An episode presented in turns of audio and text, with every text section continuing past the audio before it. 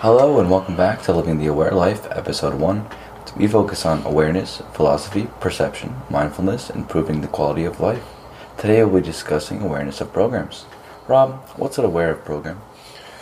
Um, I believe awareness of programs can kind of be looked at as you are the observer, being able to kind of see what's happening around you and kind of what you're ingesting. So, I when I first think of a program, I think of computers. Computers have you know uh, programs that you install that you want to run certain functions. I look at life in the same way. Look at ourselves. You know, our human body can be a computer if you want to look at it that way and whatever we ingest would be the programs that we are trying to you know facilitate to act out in our life so i'll give you for instance do i want the program of being a firefighter a policeman in the military a doctor a lawyer a shaman um, you know i mean you could really program yourself anything you want but i think being able to have the mindfulness and awareness of what we're ingesting to program ourselves can dictate happiness in our lives in the sense that you can start eliminating things that aren't serving you and you can start inputting things that will serve you better and bring you to that joyful state that everybody pretty much desires. Alrighty, and looking for someone that say they don't know the program or they haven't programmed before, like how would they start or where do they start? Well, I think the first thing you have to do is kind of look at your own life. You know, you have to really come down to you know what people describe as authenticity. You have to be authentic when you know you like something or you don't like something you have to be real to yourself you can't live your life for others or to make others happy so when you start getting to that point of true authenticity and knowing who you are then you can get to that point of what makes you happy. Start asking yourself those questions. You know your emotions are a great guidance system. That's what they're there for. They're almost like dummy lights on a car excuse me in the sense that you know if you're low on fuel or you have to check your engine your emotions are gauges that help you to, to understand like okay i don't like this. I do like this.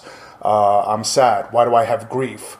And and then from there you can kind of sit with that. And that also ties into shadow work which is a whole nother uh, subject but you know that that internal gps that internal guidance system of uh, um, awareness of your emotions can lead you to understand the programs that you want to you know pursue in order to create that happiness that you seek ah i see so say if I wanted to become a businessman or entrepreneur, where would I go about doing that? So, you know, it's funny you asked that. I watched this great YouTube video one time and I can never find it again. But basically, um, this guy was saying, like, how do you hack life? And his thing was, you know, to answer your question, I would start surrounding myself with businessmen. I'd take a, a business course or go to a business seminar and I would start to just learn the lingo and start encompassing that in my body. And that in itself is almost like getting into that program. You know, you're starting to actively become that person. And eventually your your outside world will start to reflect that back to you. And you know, that's where these opportunities come from. You know, you start surrounding yourself by these people and then all of a sudden somebody asks you, Hey, you know, who are you working with? You're like, Oh well I'm not working in this, you know, industry. That's where people get offered jobs or you know, or they're given leads to head in other directions. So, you know, that's kind of like my best way to answer that. Christian, let me ask you a question. What information do you ingest to program your life? Personally, I'm pretty big on social media. So, like to Facebook, Instagram, Snapchat stories, even. There's like a thing called Gym Heroes on Snapchat, and uh, I can get a lot of gym information through that. And on Instagram, I will save different types of like workouts for say but me being exposed to that every day gets it on my mind, and I'm like, oh, I gotta go to the gym. So just having that everywhere on social media for me, personally, it just really makes me ingest it, and I mean, I could just feel like I constantly think about it just because it's always on my social media, and I'm on social media quite a bit. So, do you think it's fair to say that you know what you focus on is kind of what you encompass in your own life? Yeah, hundred percent. I feel like if you focus on all negative things in life and you just have a negative attitude, you're only going to get negative. And if you can think of positive and you think the cup's half full, then you're going to get half full cups. You know, I think that that's kind of the most important part of you know what we're discussing right now is that you know everything in our life, you know, from the morning, from the time that we wake up in the morning to the time that we go to sleep, we're ingesting information. We're in that technology age of Instagram, Facebook, movies, television. You know, back when I was a kid, they would say, "Stay tuned for your regularly stationed program," and then all of a sudden you'd be watching, you know, your your thirty minute kind of sitcom. But nowadays, you know, with all these other devices available and platforms, we can literally program ourselves to be whatever we want.